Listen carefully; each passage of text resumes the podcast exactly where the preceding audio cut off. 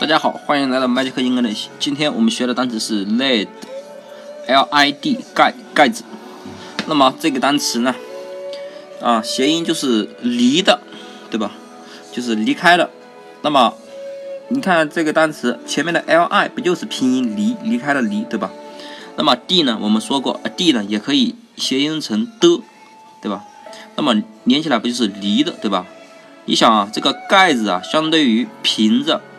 最终还是不还是要离开瓶子嘛，对吧？这个盖子啊，最终还不是要离开瓶子，对吧？